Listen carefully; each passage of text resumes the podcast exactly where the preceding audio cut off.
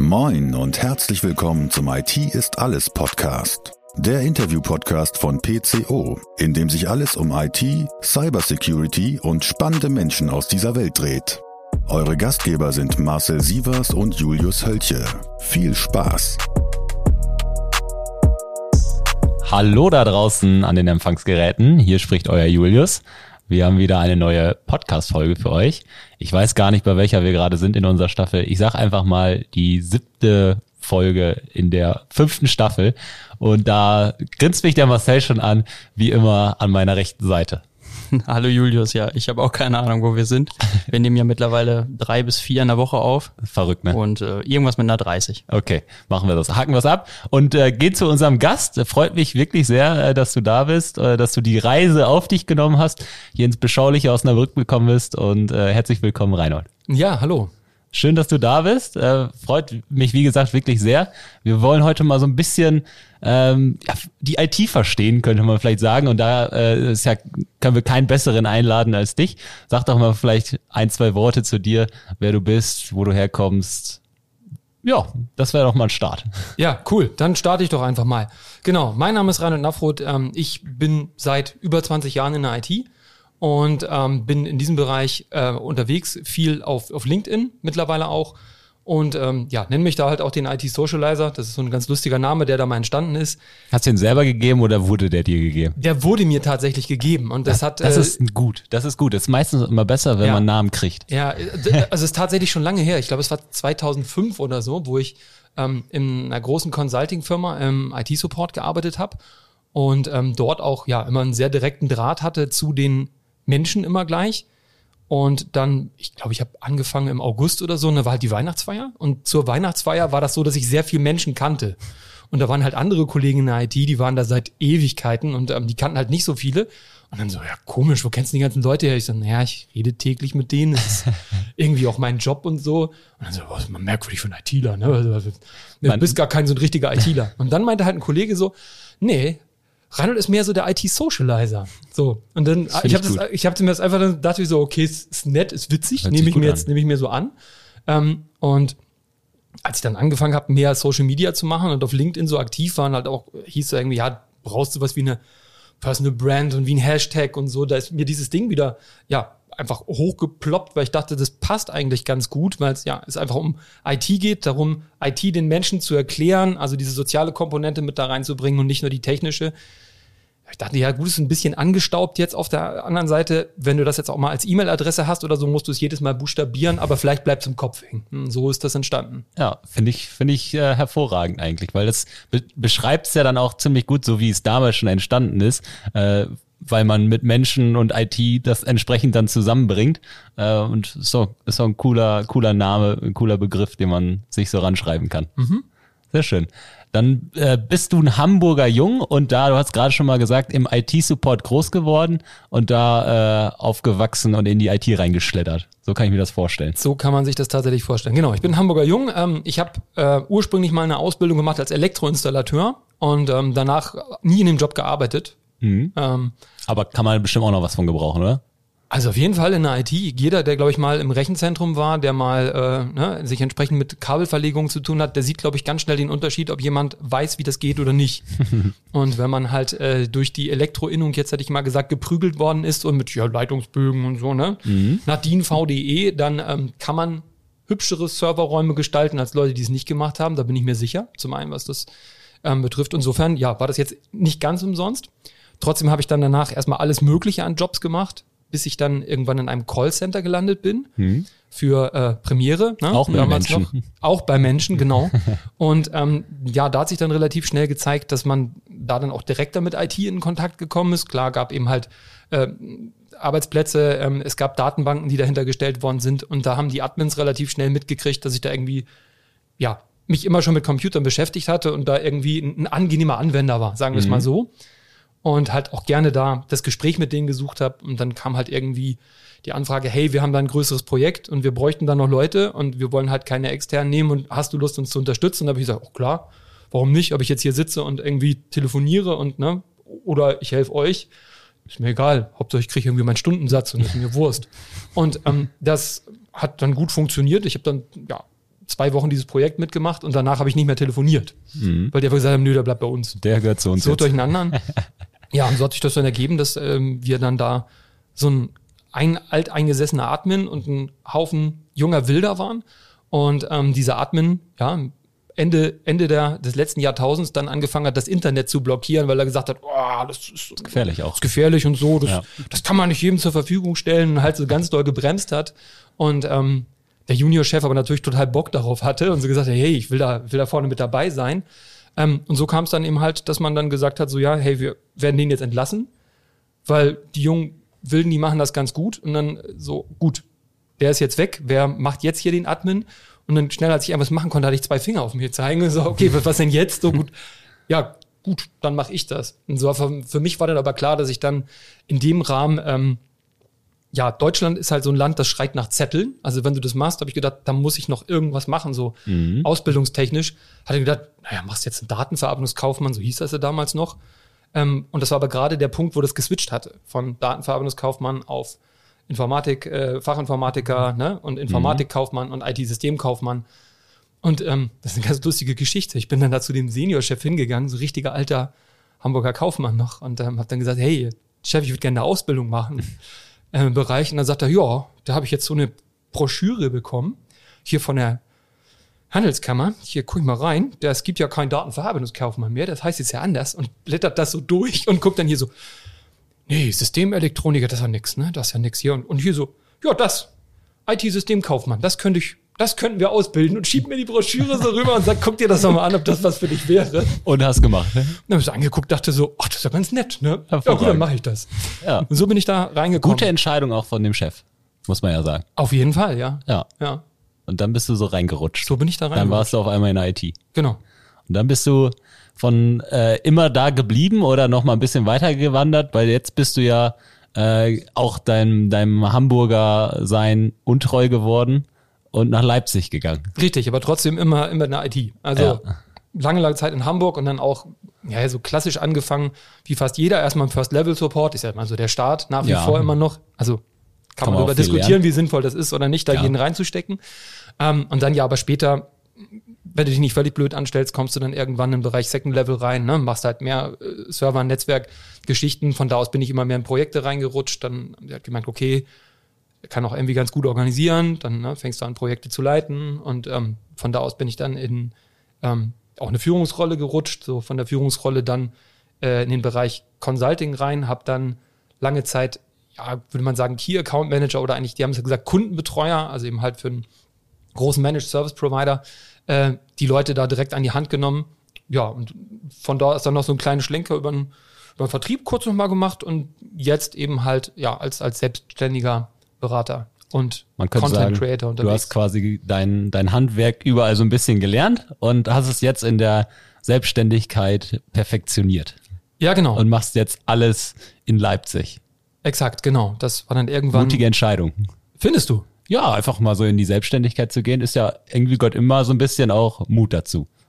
Ja, das kann man, glaube ich, erst machen, wenn man sehr genau weiß, wo man hingehört. Ja. Also nichts ist schlimmer, als wenn man sagt, ich mache IT und ich gehe jetzt mal in die Selbstständigkeit, weil dann kann man sich ja ganz schnell verzetteln. Und ähm, wenn man auf den Markt guckt, was gesucht oder was gebraucht wird, dann landest du entweder in irgendeiner sehr großen Firma und verdienst sehr viel Geld. Äh, oder eben halt, du würdest den Ruf der vielen, vielen Privatleute und kleinen Selbstständigen, die ja auch immer nach IT schreien und, oh, könntest du nicht Ja. immer das machen kann. Ähm, ich glaube, da ist man ganz schnell verloren, aber wenn du weißt, was du willst, wenn du weißt, was du kannst, dann kann man sich da gut selbstständig machen. Ja. Und jetzt, was machst du genau heute? Also du hast schon gesagt, du bist ein, so ein bisschen auch als Content Creator, versorgst du mal so ein bisschen äh, alle Leute da draußen mit Informationen, wie man vielleicht heute IT denken kann und auch verstehen kann. Ähm, so grund, ganz grundsätzlich, dein, dein Hashtag gibt's ja auch schon so ein bisschen vor, dass du Mensch und IT irgendwo zusammenbringen willst und den Leuten sagen willst, ja, wie, wie man vielleicht heute IT machen kann und wie man es auch verständlich für alle kommunizieren kann. Wie kann ich mir deinen, deinen Arbeitsalltag so vorstellen? Also genau, das ist tatsächlich zweigeteilt. Zum einen ist es mittlerweile viel, viel Content Creation mit dabei. So wie bei euch hier heute im Podcast drinne, ähm, als Speaker auf irgendwelchen Veranstaltungen. Ähm, teilweise mit Kooperationspartnern unterwegs, dass ich denen helfe, da auch mehr in die Sichtbarkeit zu kommen. Und das andere ist eben halt, ja, ich, ich sage jetzt keine ganz klassische IT-Beratung, sondern ich sag mehr so ein Übersetzer oder Mediator. Also es wäre so, wenn ihr jetzt auch sagt, so, hey, wir haben so einen Kunden, der ist, der ist extrem schwierig, den kriegen wir nicht so richtig abgeholt, ne? Da müsste man noch mal eine Ebene tiefer kommen oder halt auch der, der Kunde sagt, hey, ich verstehe die Jungs nicht, ich bin da irgendwo noch nicht so ganz dabei, ich bräuchte jemanden, der dann noch so eine Stufe dazwischen macht. Oder halt aber auch noch so eine Absicherung. Ist ja wie wenn du zum Arzt gehst und der erzählt dir irgendwas und du denkst dir, ja, da hätte ich gerne noch mal eine zweite Meinung zu. Äh, genauso was mache ich dann auch, dass ich mich mit reinsetze in die Gespräche, dass ich nochmal dazwischen vermittel, was will der Kunde eigentlich wirklich, auf der anderen Seite, was wird angeboten und dann von beiden Seiten nochmal zu korrigieren, um dann dahin zu kommen, mhm. dass man eigentlich das Gleiche will. Oder wenn Projekte sehr, sehr festgefahren sind, dass man sagt, hier geht nichts mehr weiter, kannst du dir das mal angucken? Das sind auch Leute, die kommen auf mich zu und sagen, ja, schau doch einfach mal rein. Wir können das gar nicht mehr sehen. Wir haben da Scheuklappen auf. Wir sind zu lange in diesem Projekt. Wir sind zu lange in dieser Umgebung drin. Wir wissen gar nicht mehr, wo wir dahin sollen. Und genau, dann habe ich auch die Möglichkeit, mit meinem breitbandigen Wissen einfach mal mir das anzugucken und zu sagen, pass mal auf, aus der Ferne betrachtet.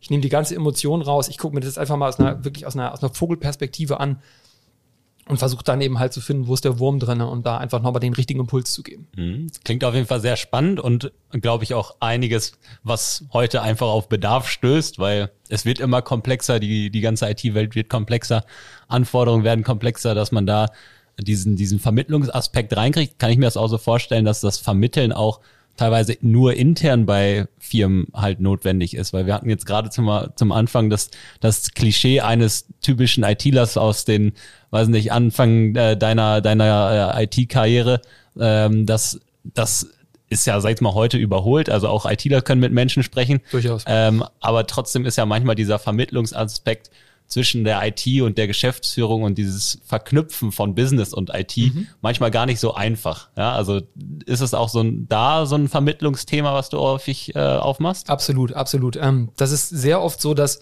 na klar können ITler mit Menschen reden und ich muss, ihr seid ja selbst in dem Bereich, ich muss mir jetzt keinem erzählen, äh, dass wir keinen Spaß haben oder so, dass wir alle sitzen und da irgendwie frustriert auf unserer Tastatur rumhacken. so ist es ja nicht. Aber die Tatsache, dass man sagt, ich bin in der IT unterwegs und gerade auch im technischen Bereich, ist ja ein gewisses Statement, dass man sagt, ich möchte eigentlich lieber mit Technologie als mit Menschen arbeiten. Mhm. So grundlegend einfach mal so eine Fokussierung. Ja. So.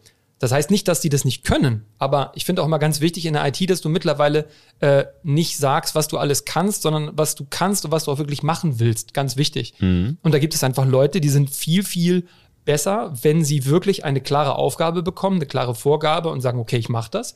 Und du hast dann 110-prozentiges Ergebnis und du hast andere Menschen, die sind stärker in der Kommunikation und da sagst du dann lieber, okay, die lasse ich lieber gar nicht direkt machen und dann gibt es irgendwelche dazwischen. Mhm.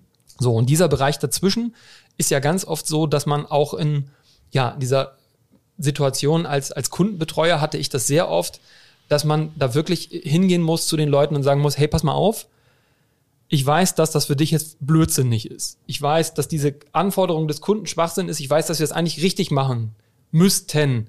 Ne? Und dass uns das nicht weiterbringt. Aber der Kunde möchte das gerade. Alles das, was du ähm, jetzt vorgebracht hast an Vorwänden, das habe ich mit dem abgeklärt. Und er hat trotzdem gesagt, er möchte das und er bezahlt das. Und er weiß auch, dass das eine mittelfristige und keine langfristige Lösung ist. Also tu du, lieber Kollege, mir jetzt bitte den Gefallen und setze es einfach um. Auch wenn es für die Katz ist, auch wenn wir das in zwei Monaten neu bauen, der Kunde bezahlt das und er ist glücklich, wenn du das jetzt einfach machst. Ne? Das ist ja manchmal so dieses Ding. Und da muss man auch nochmal diese technische Diskussion führen, dass er sagt, das ist doch völliger Quatsch, warum will er das jetzt so machen oder so? Ja, natürlich könnten wir das auch irgendwie schön konsolidieren auf zwei Maschinen, aber der möchte das bitte jeweils einzeln auf einer Maschine. Er bezahlt uns das, mach es einfach. Das manchmal, manchmal auch wirklich dieser, dieser Social Proof, so tu es mir zuliebe. Ne? Damit, also, das ist ein wichtiger, wichtiger Punkt. Ähm, ja, und auf der anderen Seite musst du auch manchmal den Kunden dahin abholen, dass du ihm, wenn es wirklich völliger Schwachsinn ist, also wenn es nicht so ist, zum Beispiel, dass man sagt, okay, ich habe nur eine virtuelle Maschine mehr, sondern ihm, schwebt da wirklich ein Konstrukt vor, was Schwachsinn ist, dass man dann halt ganz klar kommuniziert, das können wir so bauen, ist dann aber halt leider Kacke. Mhm. So, und ähm, ich, für mich ist immer ganz wichtig, dieses Commitment beim Kunden abzuholen. Das nicht so nebenbei abzutun, so mit, hey, wir reden nicht drüber und dann wird schon okay sein, sondern dass du wirklich ganz klar sagst, pass mal auf, wir machen das jetzt so am besten, wenn noch mit Leuten mit dabei sind oder du schreibst es hinterher noch in eine Mail mit rein, dass du sagst, wir sind uns einig darüber, dass wenn wir das so umsetzen, es zu folgenden Problemen kommt. Und dieser Punkt der Kommunikation habe ich festgestellt, wenn ich mich da einsetze und dem das nochmal wirklich erklärt habe, warum ist das so, dann gibt es da keine Diskussion mehr. Wenn es dann hochkommt, ne, weil es halt vielleicht nicht so toll war, dann sagt man, pass auf, da haben wir drüber gesprochen vor anderthalb Jahren. Soll ich das nochmal rausholen? Braucht man eigentlich gar nicht. Wenn man es wirklich kommuniziert hat und wenn es angekommen ist, die Botschaft, dann erinnern sich die Leute daran. Und dann brauchst du da eigentlich nichts zu machen. Ja, ist, glaube ich, schon, schon wichtig, auch dieses Vertrauensverhältnis dann äh, zwischen Kunde und Dienstleister, dass man halt sowas auch anbringen kann und auch anbringen muss, weil es, ich meine, das ist auch die Arbeit von Experten äh, und dann eine Lösung im beidseitigen Einvernehmen findet, sag ich jetzt mal, die, die Sinn ergibt. Ich denke mal, sprechen wir Marcel, dem alten Technikguru aus, äh, aus der Seele. Ja, auf jeden Fall. Ich finde das immer wieder spannend. Wir bringen ja auch immer in unseren Projekten vor, was gibt es vielleicht für Chancen, aber auch für Risiken und was sollte man vielleicht dann doch in dem Zuge noch mitmachen. Für viele da draußen ist es natürlich immer so ein, ja, aber die wollen ja auch eigentlich noch drei Tage mehr dran verdienen, wobei wir ja schon schauen, naja, also irgendwie sehen wir ja, was danach passieren würde. Wir kennen viele Infrastrukturen und müssen das irgendwie rechtfertigen äh, und haben da in den letzten Jahren, glaube ich, einen ganz guten Weg gefunden, das zu argumentieren. Aber in der einen oder anderen Situation wünsche ich mir auch immer mal wieder als Dienstleister aus der Sicht jemanden, der vielleicht auch mal von mir aus übersetzt und das nochmal bestätigt als Unabhängiger, äh, damit man dann auch nicht immer Fingerpointing machen muss und sagen muss, naja, habe ich dir ja gesagt. Jetzt hast du in 20 Jahren IT ein sehr breites IT-Wissen einfach aufgebaut. Äh, wo, wo würdest du dich denn so als Spezialist bezeichnen? Also was ist so, so dein, dein Kernthema, wo du dich so rauf und runter äh, zu Hause fühlst, was du auch gerne mal dann in den Keynotes verpackst oder wo du dich dann vielleicht auch nochmal tiefer auch nicht, nicht als Vermittler siehst, sondern auch tatsächlich als, ja, vielleicht Spezialist auf einem genauen Gebiet? Tatsächlich ist das schwierig, sich also wirklich mit dieser Spezialisierung, wenn man mhm. da so durch die Gegend reist. Ich habe das ganz oft haben Leute zu mir gesagt, sag mal, wo bist denn du so richtig spezialisiert? Und dann sage ich immer so, mh, hm, so richtig gar nicht. Also ich habe mhm. ähm, viele, viele Jahre Support gemacht. Das auch wirklich inbrünstig. Und wie gesagt, ich verstehe bis heute nicht, warum Leute sagen, das ist eine Einstiegsposition, finde ich gar nicht, weil man ganz andere Skills, also ein wirklich guter Supporter, der vorne an der Front ist, sage ich mal, der braucht ganz andere Skills als jemand, der da im Hintergrund irgendwelche Exchange-Server verwaltet. Ja. Das ist eine ganz Persönlichkeit. Andere, genau, das ist eine ganz andere Nummer. Das heißt, da habe ich mich äh, sehr drin wiedergefunden, habe halt lange Jahre Support gemacht, auch Support-Teams organisiert. Das ist immer noch so eine Sache, die mir sehr am Herzen liegt also auch so in Prozessen arbeiten und also dieses Grundumpaket aus Prozesse, Qualitätsmanagement, ja. IT, ja. Qualitätsmanagement und Menschen. Genau, das ist das ist ein großer großes Thema. Dann habe ich mich äh, viele Jahre mit dem äh, Thema auch tatsächlich TK beschäftigt, weil es mhm. ja so ein mhm. Randthema an der IT ist, gehört eigentlich gar nicht so richtig da rein. Ja, machen wir auch gar nicht. Nee, also machen viele, irgendwie. machen viele nicht, aber vielleicht ja. habt ihr es auch mal gemacht. Also viele, viele Unternehmen haben es ja irgendwann mal mit drinne gehabt, viele IT-Unternehmen. Ja. Ähm, und sehr interessantes Thema, was ja auch gerade so den Umbau jetzt auf IP-Telefonie, ne? Mhm. TK hat eine ganz eigene Logik. Das ist, sind proprietäre Systeme, die dahinter stecken, die noch nie gute Schnittstellen irgendwie zur, zur echten IT hatten. Und jetzt ist es auf einmal IT und jetzt denkt man so, man kann das darüber geben, was auch ein sehr interessanter Ansatz des, des, des Consultings immer wieder ist, wo man in interessante ähm, Gespräche reinkommt. Das ist so eine Sache. Äh, dann ist eben halt alles, was äh, Richtung, Richtung Security angeht, auch fand ich immer schon äh, hochinteressant, gerade da den Bereich ähm, mit der Awareness auch. Ähm, dass das immer noch so, so ein riesengroßes Thema ist. Und ja, wenn du mich jetzt fragst, was ist so richtig dein Spezialgebiet, äh, ja, tatsächlich ist es die Kommunikation in all dem. Also da in den Dialog zu gehen mit den Menschen ähm, und das Thema hochzuhalten und dieses, ja, hey, ITler sind ja eher so still und ruhig, einfach gegen dieses Vorurteil anzukämpfen und ja, das, das einfach zu widerlegen und zu zeigen, es kann auch ganz anders sein. Also finde ich auch interessant mit TK-Anlagen und äh, IP und Security. Wir kennen auch einige Fälle, wo die alte Analoganlage dann doch gegen SIP-Telefonie abgelöst wurde. Was passiert ohne Authentifizierung? Man ruft irgendwelche 0800er Nummern an, wie blöd in Afrika und kriegt dann von der Telekom eine Rechnung. Kann auch Vodafone sein. Grüße gehen raus. Äh, kriegt dann eine Rechnung über, keine Ahnung, 20.000 Euro als Unternehmen und keiner will es gewesen sein. Mhm. So schnell geht's manchmal. Ja, das also. war ja auch, gerade diese SIP-Nummer war ja auch ein riesengroßes, also ein schönes Beispiel, dass du das nennst, das war ein riesengroßes Thema. Ähm, als die Carrier angefangen haben, ja, Telekom hat ja, glaube ich, angefangen, dass sie sagen, okay, wir schalten jetzt erstmal ISDN ab. So, jetzt hast du einen Kunden, der hat zwei primär Multiplexer an einer dicken Anlage hängen, und dann sagst du, gut, stattdessen kommt da jetzt halt eine Internetleitung hin und da wird das Ganze als SIP dann drauf modelliert und jetzt haben die ein komplexes Konstrukt über mehrere Geschäftsstellen drauf und wer weiß, wie deutsche Telefonie funktioniert mit Abwurfgruppen und, ne, und Übernahme, so ein Kram, den es ja nur in Deutschland gibt. Das ist ja, muss man auch mal dazu sagen. ähm, und diese ganzen Features, äh, auch was halt die, die, ähm, die, die, die Formatierung des Anrufes anging, was ja wirklich komplex ist, ne? so zwischen Anlagen und zwischen verschiedenen, was aber unter ISDN immer auf jeden Fall definiert war. Und das ist jetzt ja halt mit SIP anders gewesen. SIP ist jetzt erstmal kein proprietäres Protokoll, aber die Telekom hat da ja so eine leicht proprietäre Variante draus gemacht. Und da haben wir viele Geschäftsstellen gehabt äh, bei Kunden, die man umgestellt hat und wo es dann nicht funktioniert hat. Und da kommst du halt in genau so einen Punkt ähm, rein. Da ist es so, das ist jetzt ein Projekt, das hat die Geld gekostet. Musste ja, ne? weil die Anlagen mussten umkonfiguriert werden, ne? man braucht Techniker dafür. Ähm, es gab nochmal, meist auch noch einen Einsatz, ne? dass da nochmal ein Stück Hardware ausgetauscht werden musste. Das war alles nicht richtig schön. So, das hat die Firma also Geld gekostet und letztendlich ist es ja so, dass für genau diese Anrufübermittlung und diese ganzen Informationen ISDN ja ein perfektes Produkt war. Also gut, Deutschland hat zu lange daran festgehalten, keine Frage, alles das, aber rein für Telefonie ein Traum. Und SIP deckt nicht alles davon ab, per se erstmal. Und du musst anfangen, umzubauen und viel zu basteln. Und da hat der Kunde gar nicht eingesehen, warum jetzt eine neuere Technologie eingesetzt wird, die für ihn aber keinerlei Vorteile bringt. Mhm. Wo ich mir mal denke, das kannst du mit der Telekom äh, irgendwie diskutieren. Das ist eine falsche Antwort. Das will der Kunde nicht wissen. In dem Augenblick verlierst du deinen Ruf, deinen Status als Trusted Advisor. Das will der nicht hören, sondern du musst ihm erklären, warum das so ist. Und dann musst du halt wirklich anfangen, dass du sagst, hey, Deutschland, das hat als Land zu lange an ISDN als Technologie festgehalten in anderen Ländern gibt es ja schon Ewigkeiten SIP. Also gerade in Skandinavien. Ne? Das, zum Beispiel, da gibt es ja, hat ja nie das richtig so gegeben haben, ISDN, da sind wir direkt von analog auf SIP gegangen. So, und dieser ISDN-Schritt war cool für Telefonie, ist aber nicht mehr, ja, einfach zukunftsfähig.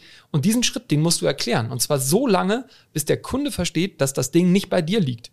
Nicht bei dir als Dienstleister, sondern wirklich, dass es eine Umstellung der Infrastruktur, der landesweiten Infrastruktur ist, die uns beim Thema Globalisierung äh, und, und, und Digitalisierung extrem nach vorne bringen, weil wir uns angleichen und deswegen halt alte Standards entfernt werden müssen, die vermeintlich besser sind für Telefonie, aber für alles andere nicht. Mhm. Und das musst du haben. Das muss der verstanden haben. Und dann versteht er, warum du dieses Projekt gemacht hast und dann bist du trotzdem noch cool. wenn du das nicht gemacht hast, dann hast du unter Umständen deinen Status als Trusted Advisor bei dem verloren.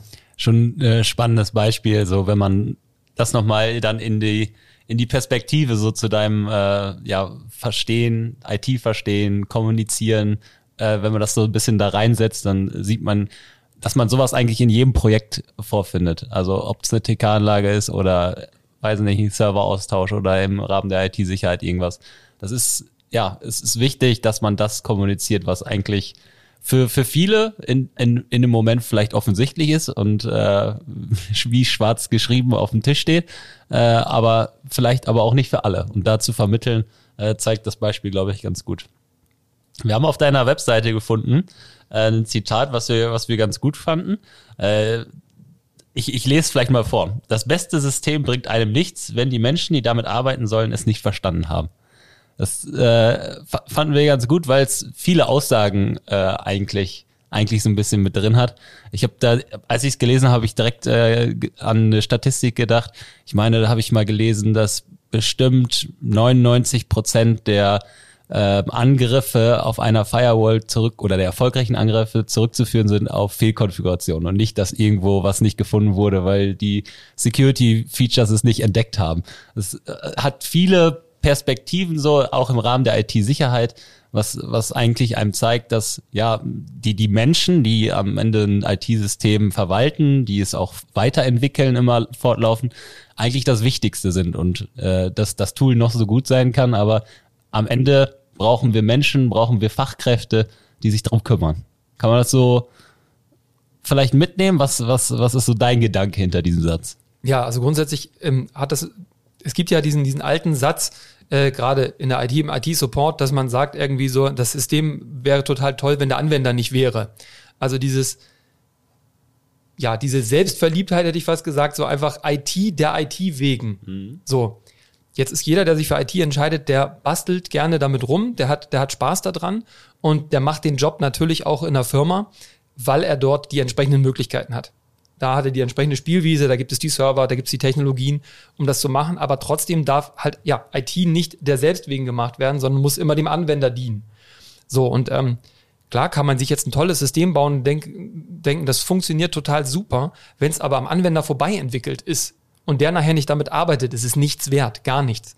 So und das fängt damit an, dass er das System nicht verstanden hat, zum Beispiel, ähm, weil genau was du ja gerade schon auch gesagt hast, so diese, diese Selbstverständlichkeit, die wir ITler manchmal haben, ja, ist doch eindeutig. Ja, für uns schon. Für die nicht. So. Und das fängt damit an, dass, ähm, wenn man dann irgendwelche Erklärungen, wenn man irgendwelche Dokumentationen macht und dann äh, reinschreibt, wie verschiedene Systeme heißen, dass sich aber keiner merken kann, finde ich zum Beispiel einen ganz lustigen Ansatz, mal hinzugehen zu den Leuten und sagen, wie nennt ihr das eigentlich? So. Ne? Also Tatsächlich. Klingt banal. Ja, es klingt banal, aber es ist so, wie nennt ihr das eigentlich wirklich? Und da kann dann was Komisches bei rauskommen, aber wenn ich feststelle, dass das irgendwie sich durch die Firma zieht, dass die es alle so nennen, dann würde ich in der Dokumentation das dann wenigstens in Klammern dahinter schreiben, damit die wissen, was es ist. So, so fängt mhm. es halt an. Ne? Ähm, das andere ist halt die, die Planung solcher Systeme, wo man merkt, wie oft das im Anwender vorbeigeplant ist. Also kannst du zum Beispiel auch ein schönes CRM-System nehmen, das wird dann äh, in Zusammenarbeit hauptsächlich mit dem Vertriebsleiter gebaut, weil der eine ganz tolle Idee davon hat. Aber wenn du überlegst, CRM geht weiter. Ne? Das, das, da sind nachher, wie gesagt, alle Informationen drinne, wird gekoppelt an das ERP-System und da musst du aber auch wiederum überlegen, äh, der Kontakt zum Kunden passiert ja nicht nur im Vertrieb, sondern es geht ja weiter über die ganze Logistik im Lager. Und dann kommt man ganz oft zum Beispiel dahin, dass niemand die Leute im Lager gefragt hat. Niemand hat die Leute in der Logistik gefragt, ob dieses CRM-System für die cool ist. Das heißt, ganz oft hast du, dass so Systeme auf irgendeinen Bereich hin optimiert werden. Und wenn du Pech hast, hast du CRMs und man hat mit Marketing nicht gesprochen, habe ich auch schon erlebt. Und dann geht es darum, dass man sagt, ja, aber wir wollen ja Kampagnen machen, wir wollen eine E-Mail-Kampagnen machen. Ja. Kann das Tool das nicht? Nö, mit uns hat keiner gesprochen. Wie großartig, weil es ja oftmals so der den einen gibt, vielleicht der am lautesten schreit in Unternehmen und äh, der kriegt dann seinen sein, seinen Wunsch erfüllt. Manchmal ist ja auch wirklich dieser Aufbau von IT-System nicht immer der allerstrategischste, das würde ich jetzt mal so sagen. So manchmal ist es auch einfach nur ein großer Need einer gewissen Person, äh, der äh, ja vielleicht zufriedengestellt werden muss. Und dabei verliert man so ein bisschen dieses dieses große Bild äh, aus aus dem äh, aus dem Blick. Und das ist, glaube ich, immer das das Wichtigste auch fast in der IT, immer mal wieder auch eine Etage nach oben zu gucken und zu gucken, wie passt sowas auch ins Gesamtkonstrukt. Ich kann mich auch auf deiner Homepage erinnern, stand auch etwas von äh, Big Picture, ich zeichne euer Big Picture, so in die Richtung.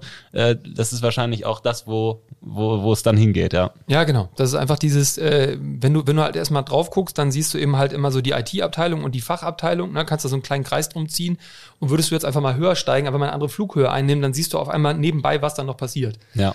Ich habe mal aus äh, Spaß tatsächlich auch auf einer, auf einer Keynote gesagt, dass ich so ein bisschen äh, mich selbst so wie die ISS sehe. Ne? Also ich schwebe auf einer sehr hohen äh, Flughöhe. Das ist schon ein bisschen abgehoben, würde ich sagen. Nee, das ist halt, also, ja, ist so. Die ISS ist auch schon 20 Jahre da oben und kreist. Also insofern äh, hinkt der Vergleich gar nicht so und, und versuche eben halt von da oben äh, wirklich ja. das sehr, sehr, sehr, sehr breit zu sehen. Ja. Ähm, ja, weil die meisten Leute halt sehr in ihrem Thema drinne fokussiert sind oder gar nicht so richtig doll dabei rauskommen. Ja. Wir haben nur einen Helikopter. Stimmt, wir haben den PCO-Helikopter. Das ist auch schon gut. Ja. Man auch schon ordentlich Ich weiß nicht, wie hoch kommen die? Ein, zwei Kilometer? Ich äh, weiß nicht, ich flieg selber nicht. Ich auch nur bedingt. Du hast doch einen äh, Flugsimulator gemacht, Marcel. Nee, steht noch aus. Achso, steht noch aus. Okay. Aber das ist auch kein Helikopter. Stimmt, ist ja ein Flugzeug. Sehr schön.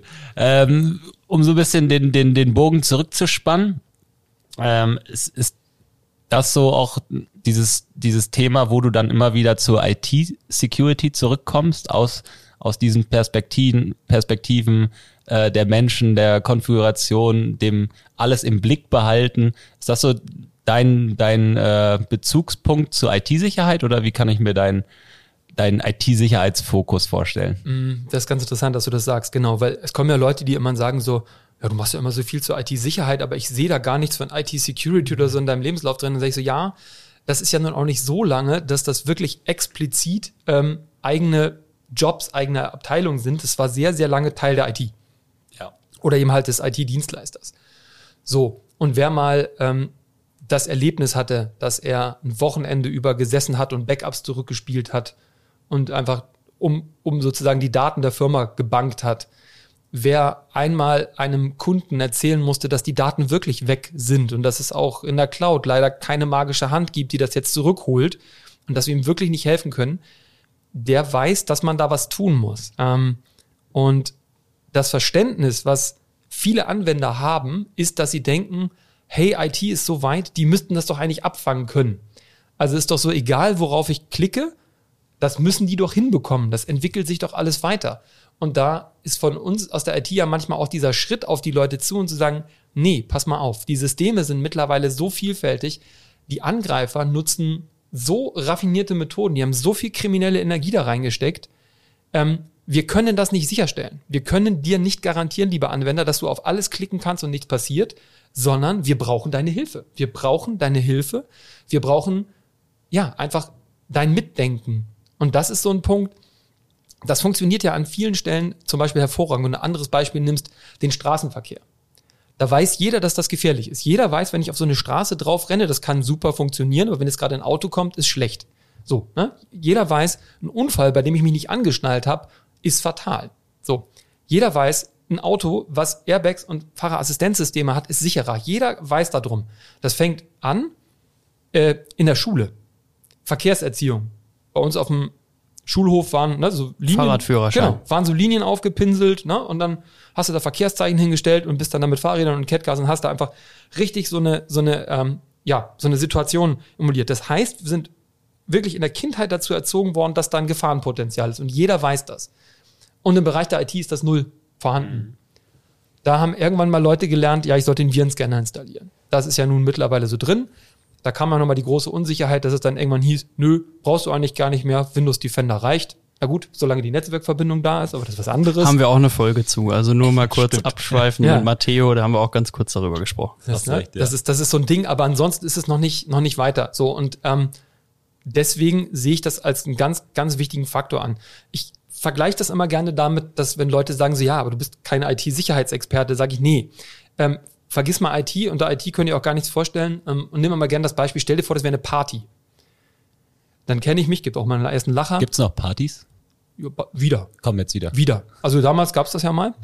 So, normalerweise kommt der erste Lacher, wenn ich sage, ich kenne mich sehr gut mit Partys aus. So, aber es ist einfach wirklich so. Mag man ja kaum glauben als ITler. Ja, sch schlimm, ne? Genau. ähm, aber wenn es darum geht, äh, wenn du sagst, ich kenne mich aus mit Partys, dann gehört ja viel dazu.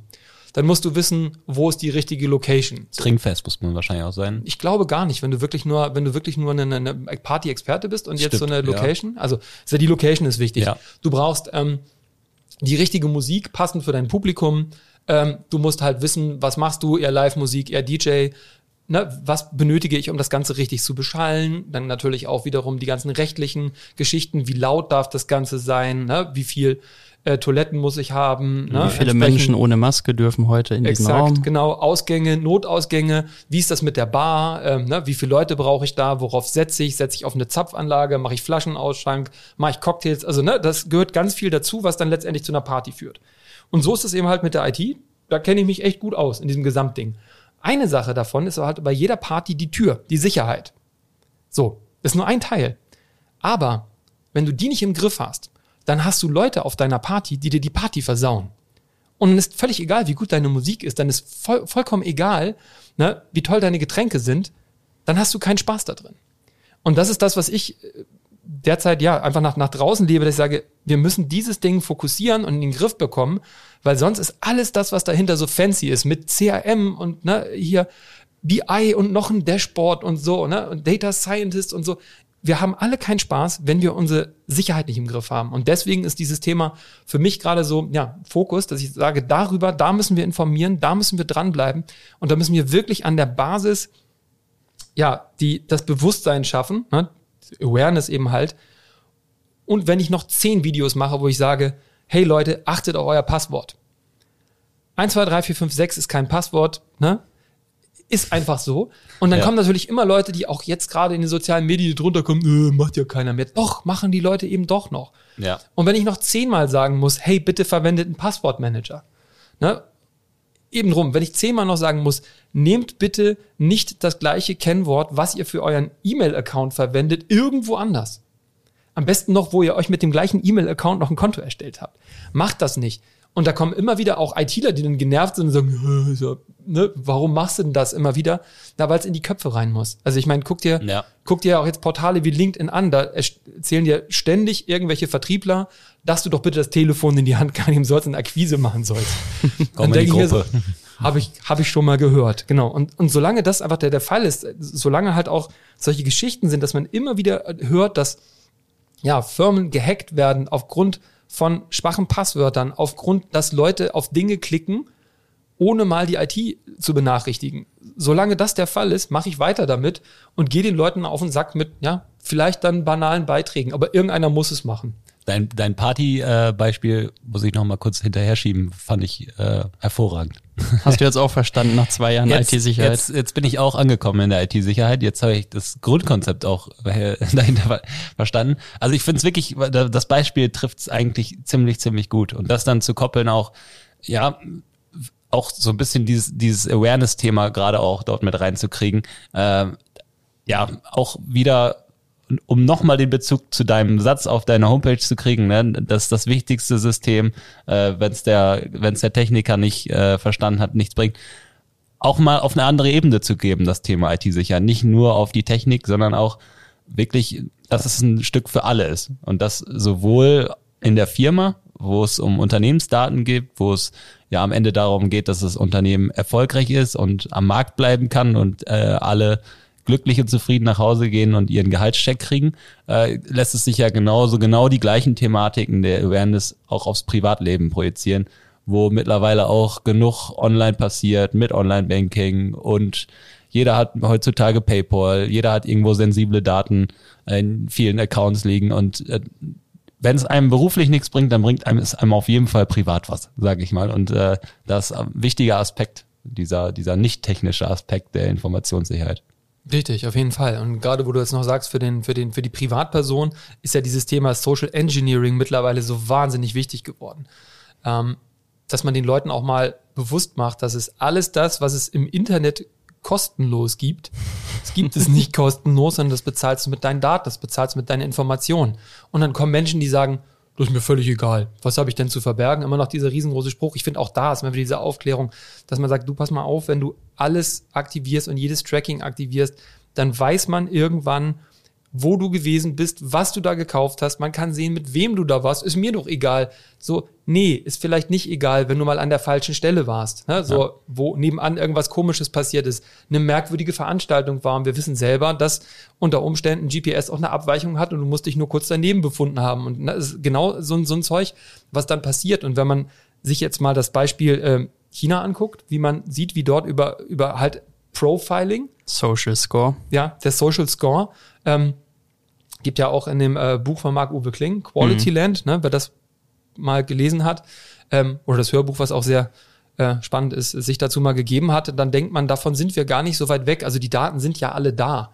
Und wenn du dir überlegst, was du da alles draus erlesen könntest, wenn du wolltest, und wenn es so erlaubt wäre, also mit dem Datenschutz, wenn wir da nicht so glücklicherweise relativ strenge, ja, Vorschriften hätten, Ja. dann könnte man extrem viel daraus lesen und halt auch so Dinge, die wir selber ähm, in der Bewertung unseres Lebens und natürlich auch zum Beispiel, wenn ich einen Job suche oder so, wo man denkt so, wenn man diese Daten einmal kumuliert, dann wird's wirklich, dann wird's wirklich schlimm. Und deswegen denke ich mir auch immer so, klar, ich gebe auch Daten ab, logischerweise. Ich bin bei LinkedIn. Ne? Jeder Klick, den du da machst, jedes Like äh, hat letztendlich eine Aussage. Und die filtern auch mit, ob du nur ein Like gibst oder ob du jetzt ein Herz gibst, weil du sagst, ich finde das wunderbar. Das wird ja alles gelevelt, genau, dass sie nachher wissen, wie sind deine, äh, wo liegen deine Interessen. So, und solche Plattformen, die einfach Geld mit Informationen verdienen, es ist einfach, ich sag da mal so ein bisschen, seid da so ein bisschen der Datenschwabe, ne? Seid einfach ein bisschen geizig mit euren Daten. Finde ich gut. Ja, Datenschotte, ne? Also ja, also Bewusstsein, was gebe ich da ab und möglichst wenig abgeben und auch echt mal drüber nachdenken, ist das nötig oder nicht? So und vielleicht auch einfach mal nicht machen. Ja. Und auch mal drüber nachdenken, wenn man ein Angebot bekommt, was zu schön ist, also Geld geschenkt oder schick mir hier einen halben Bitcoin und du kriegst in 24 Stunden einen zurück. Ich sag's nochmal an alle da draußen, das funktioniert nicht. Oh, das uns Also, aber Ja, auch der Prinz von Nigeria, so blöd Gibt's das klingt, ne? Ja, den gibt's nicht. Und trotzdem werden immer noch Mails zu dem Thema versendet, obwohl ja eigentlich jeder weiß, das Ja. ist Betrug. Und jeder weiß, Western Union macht nur viel komische Geschäfte. Ja, das ist ein legitimer Zahlungsdienstleister, aber immer wenn jemand danach fragt, dann sollten alle Alarmglocken klingeln. Und das muss auch in die Köpfe rein. Also keiner schenkt einem was, im Internet mit den Daten sparsam sein und einfach nochmal auf den Prüfstand stellen und auch gegebenenfalls mal eine zweite Meinung einholen.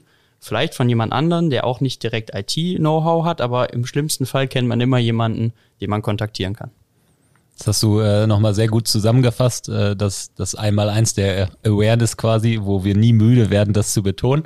Äh, auch hier in unserem Podcast oder der Reinhold auch, auch gerne auf LinkedIn. Ähm, wir, wir machen aber zum Abschluss so ein bisschen, äh, wir lassen uns gerne mal die Trends vorhersagen, weil ist für uns immer ganz gut zu wissen, äh, wenn, wenn äh, die Gäste uns so ein bisschen Trends mitgeben, dann müssen wir uns die nie selber überlegen. also was ist so, was, was glaubst du, was sind so die, die, die Trends, äh, die in der IT für uns bevorstehen, die vielleicht auch für dich äh, bevorstehen und dein, dein, dein, dein Arbeitsalltag, was, was auch die, die Leute von dir fordern, wo es vielleicht in welche Richtung geht und welche Fehler wir vielleicht, die wir mal in der Vergangenheit gemacht haben, damit so ein bisschen ausmerzen können. Ähm, also ich denke, wir müssen auf jeden Fall das ganze Thema Cloud immer noch mehr beleuchten. Das ist, äh, finde ich einfach Private Cloud, Multicloud, Public Cloud. Das ist einfach ein, ein, ein Thema, was reingestreut worden ist in den Markt, ähm, was nicht gut erklärt wurde. Bis heute nicht. Also kennt ihr wahrscheinlich selber die Geht Situation. Da sind Kunden, die hat man in, ähm, die hat man im eigenen Rechenzentrum drin, die haben eine komplett eigene Umgebung, die haben nicht mehr einen einzigen Server bei sich stehen die sind komplett in der Cloud und die kommen zu euch und sagen, hey, wir wollen jetzt in die Cloud. So. Damit meinen sie letztendlich einen der Hyperscaler, wo sie hinwollen, ne, Ja. zu Microsoft oder, oder zu Amazon. Ähm, und da einfach schon zu sagen, nee, pass mal auf, du bist eigentlich schon in der Cloud, du bist da schon angekommen, du bist sicher. Also dieses äh, Cloud wieder äh, ja, ent, entwirren und dahin zu kommen, zu erklären, was ist es wirklich und auch dort dieses, dieses Bewusstsein zu schaffen, hey, wo liegen meine Daten? Ne? Also man, man sieht ja jetzt, hat man jetzt auch gesehen, zum Beispiel an dem äh, Aufruf, keine Kaspersky-Produkte mehr zu verwenden. Jetzt ist man natürlich, logischerweise, äh, hat Awareness im Bereich gegen Russland entwickelt. Wenn man aber auch an die Spionageaffären denkt, dann haben viele Leute aber auch keine gute Ideen. Ne? Der Abhörskandal irgendwie der US-Amerikaner, das heißt, da möchte man die Daten auch nicht hinlegen. Also werden wir darum Rechenzentrum auf europäischem äh, Boden zu haben, am besten sogar auf deutschem. Das wird wieder mehr ein Thema sein. Man fängt ja jetzt schon an Lieferketten, dass man überlegt, okay, kann man Chips auch in Deutschland produzieren, ne, um einfach da weg von dieser Abhängigkeit zu kommen. Und da wird es, glaube ich, ein großes Thema sein, dass wir einfach mehr Rechenzentrumskapazitäten in Deutschland aufbauen und mehr Know-how.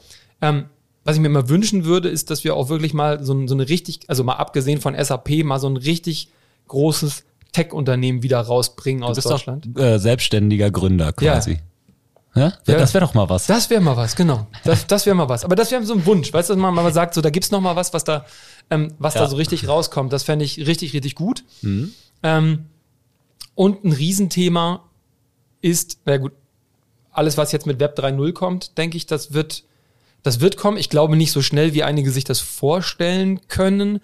Die Technologie ist toll. Ob jetzt wirklich die NFTs, also die lustigen bunten Affenbilder, die ich dann für Millionen verkaufe, das ist, glaube ich, gerade ein Punkt, wo wir gerade hin, das hat wieder viel Potenzial, dass es erklärt werden muss. Komische Ausmaße genommen. Genau. Eigentlich, eigentlich gibt es sinnvollere Dinge für Ex- diese Technologie. Exakt, genau das ist es. Da muss man mal von wegkommen und sagen, ja, nee, NFT bedeutet jetzt nicht irgendwelche bunten Affen oder Zombie-Bildchen für Millionen äh, zu verkaufen. Das ist es nicht. Ne? Das ist nicht das, was die Blockchain bietet.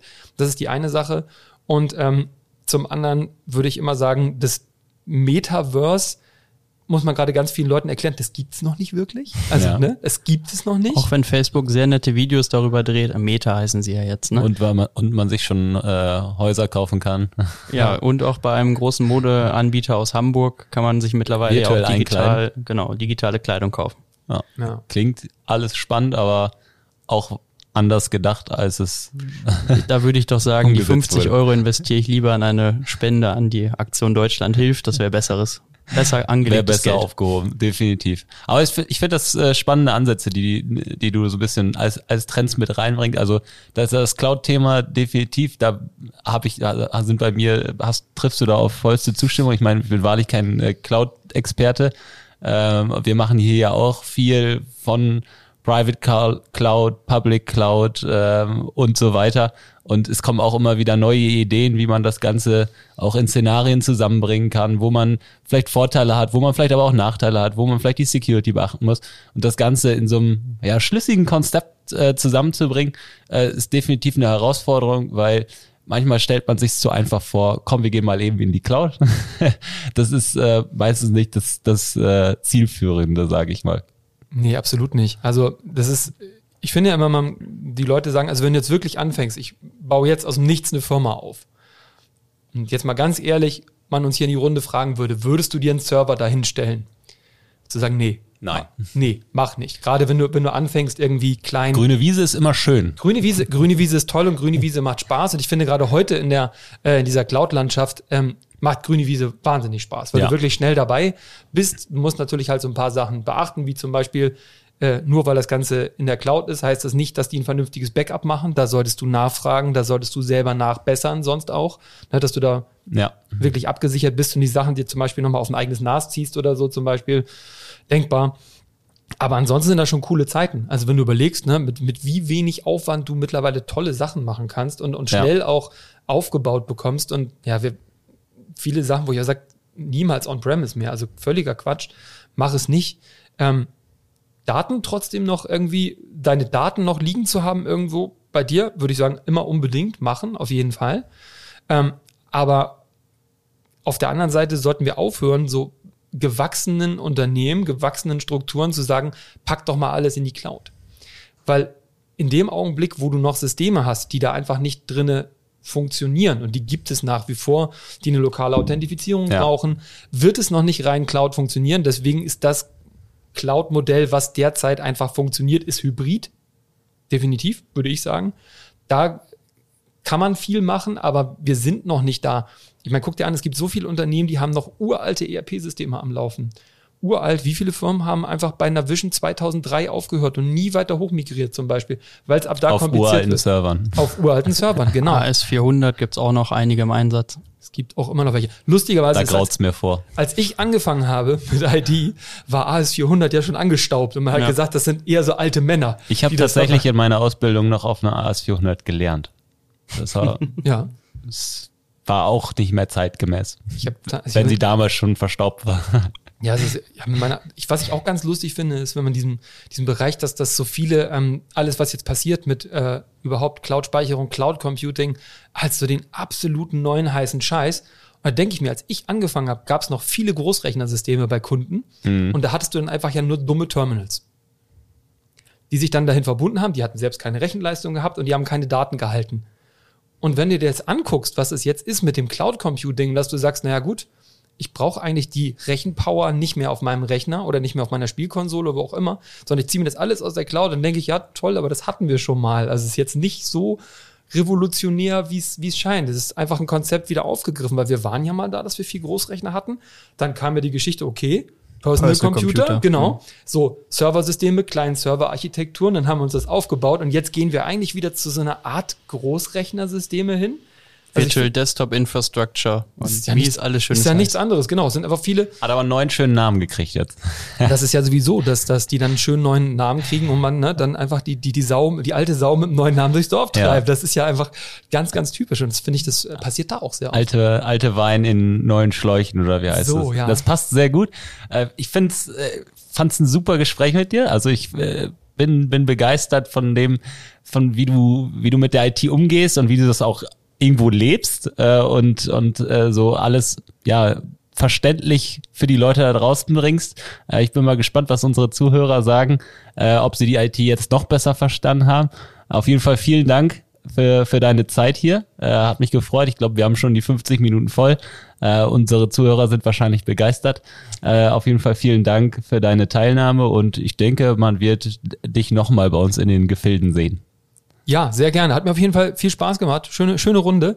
Ähm, ich hoffe, die Leute konnten da irgendwas mitnehmen. Es würde mich sehr, sehr freuen, wenn das Thema ja, Awareness auch gerade nur so ein ganz kleines Stückchen höher gehängt wurde. Wenn nur ein einziger jetzt mal sagt, so, oh Gott, ich habe es jetzt gehört, jetzt ändere ich echt mal mein Passwort, dann haben wir schon was erreicht. Genau. Also ähm, Awareness, Awareness, Awareness. Das werden wir auch nochmal auf dem deutschen IT-Security-Kongress predigen. Da haben wir den Reinhold vielleicht auch nochmal in der Tasche, müssen wir mal gucken. Und äh, die letzten Worte hat wie immer der Marcel. Ja, danke Julius, danke Reinhold. Also um den Vergleich mit der Party nochmal ranzuführen. ich würde sagen, wir haben ganz gut auch die Rollen definiert. Ne? Wir wären am liebsten dieser Türsteher. Wir helfen euch, den Türsteher zu organisieren die Tür und die Tür sicher auch. zu machen. Also wir, wir verkaufen sogar Türen mit Zwei-Faktor-Authentifizierung. Mag man gar nicht glauben, gibt's alles schon. Und der Reinhold ist halt in der Rolle auch einfach der Partyplaner. Ne? Also wie bei einer guten Hochzeit auch. Das organisiert man ja auch nicht alles selber. Ähm, ne, Julius? Und äh, meistens nicht. Den ne? Rest, den macht der Reinhold und wir besorgen die passende Tür. Und mit den Worten würde ich es einfach dann beenden an der Stelle und würde sagen, danke fürs Zuhören. Ihr dürft die Geräte jetzt wieder abschalten. Danke. Tschüss. Tschüss. Das war der IT ist alles Podcast mit Marcel Sievers und Julius Hölche. Vielen Dank fürs Zuhören. Präsentiert wird der Podcast von der PCO. Die Vermarktung übernehmen Ulf Masselink und Jana Plogmann. Der Schnitt kommt von René von der Haar und die Musik wird produziert von Markus Nögel. Bis zum nächsten Mal.